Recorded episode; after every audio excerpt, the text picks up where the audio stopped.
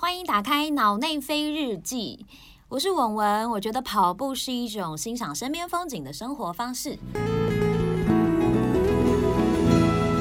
今天来跟大家聊一聊我的出马第一场的全程马拉松，因为是第一次，所以我希望赋予它比较特别的意义。在当时呢，我就查了很多资料，我发现奈良马拉松就在我生日的前一天，所以呢，我当时就一股冲动的报名缴费了，希望呢可以拿到这个全马的奖牌，当做是我的生日礼物。奈良马拉松呢，在日本的关西，如果你有去京都玩过的话呢，它通常就是一个搭配的行程。里面最有名的就是梅花鹿，因为在奈良公园里头，你有非常多可爱而且又很饥饿的鹿，然后你可以跟旁边的小贩买鹿仙贝，就是鹿专门吃的饼干喂它们，它们还蛮可爱的。那奈良呢，主打的就是跟梅花鹿一起跑喽，他们连比赛的 logo吧，都是跑鞋把它弄成是有点像鹿的头，然后也会有鹿角，很可爱。我觉得这就是日本人做事的一些细节。报名很简单，你可以透过 J T B 体育台，里面有很多不一样日本各地的马拉松资讯，而且都是中文的。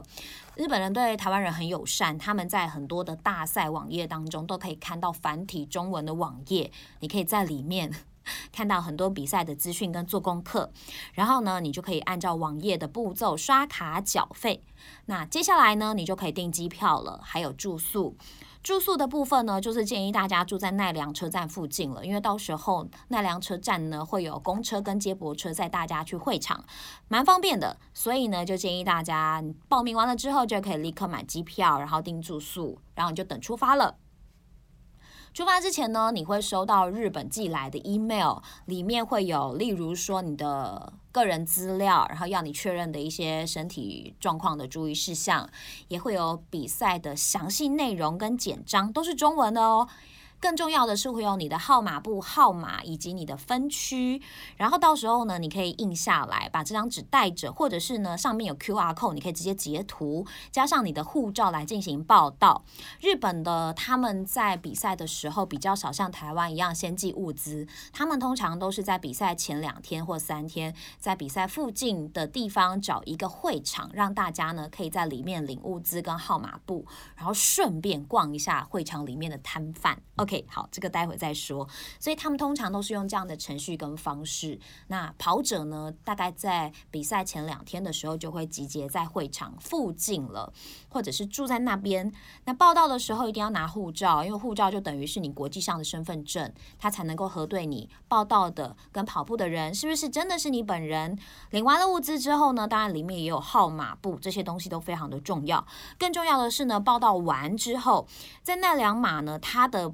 嗯，报到的地点就是在红之池运动公园。那红之池运动公园的旁边呢，就是隔天比赛出发跟终点的会场——红之池路上竞技场，就是操场啦。呃，你可以呢，在报到的时候先看一下，明天我的分区是什么，我的动线要怎么样，先做好功课，这样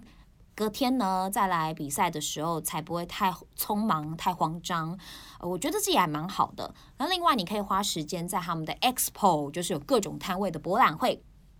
里面呢可以买到所有跑步相关的东西，包括像是哎呀，我的手套忘记带了，好冷哦，怎么办？在里面可以买。然后呃，你在赛道上面吃的补给品，例如说各类的果胶、能量胶啊、软糖啊等等，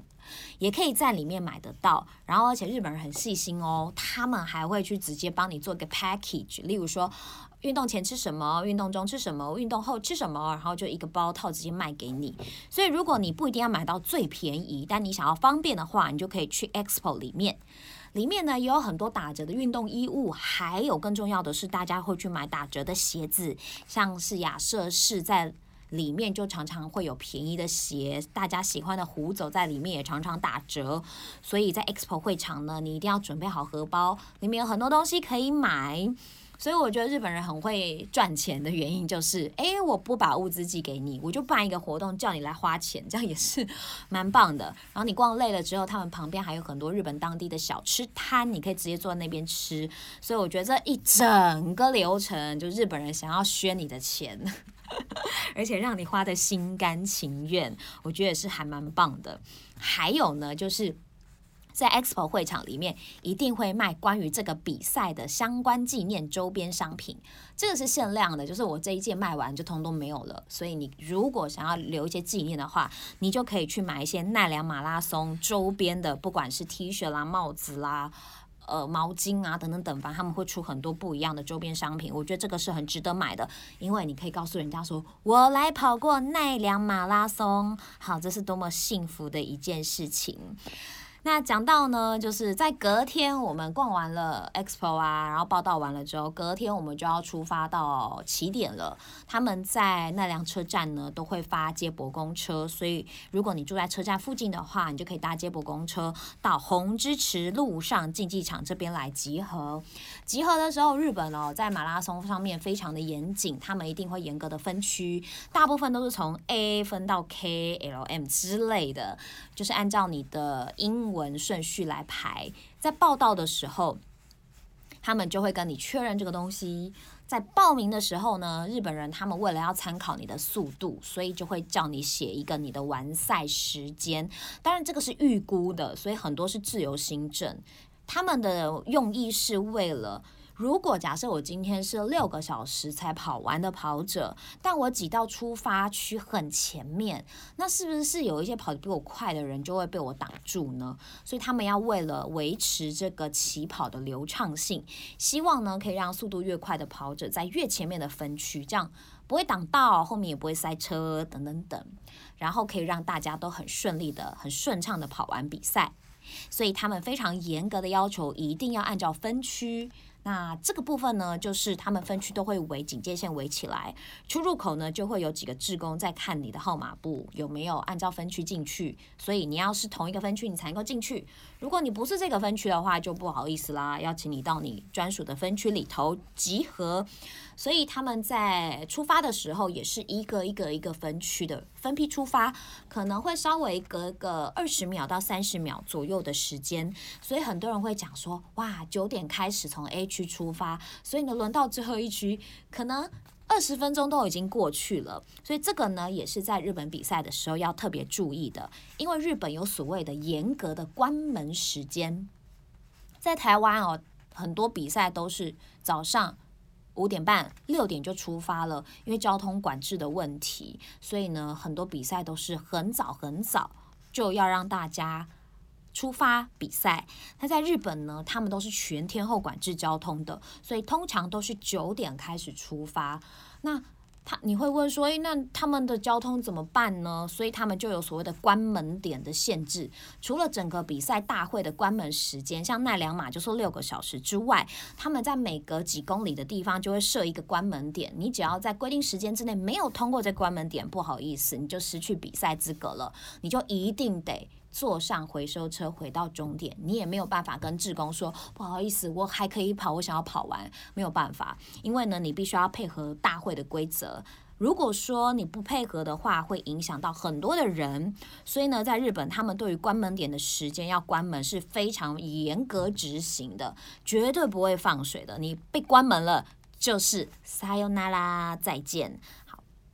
这是在日本呢，我觉得如果你想要跑日本日本的比赛，必须要研究一下哪一个关门点是几点关门，然后你在通过关门点的时候啊，他们也会写得非常的清楚，就是这一个关门点的关门时间是几点几分，下一个关门点在几 K 处是几点几分，那你就要稍微算一下自己的速度是不是可以通过关门点。根据我曾经被关门的朋友说，他说被关门了之后坐到回收车上面，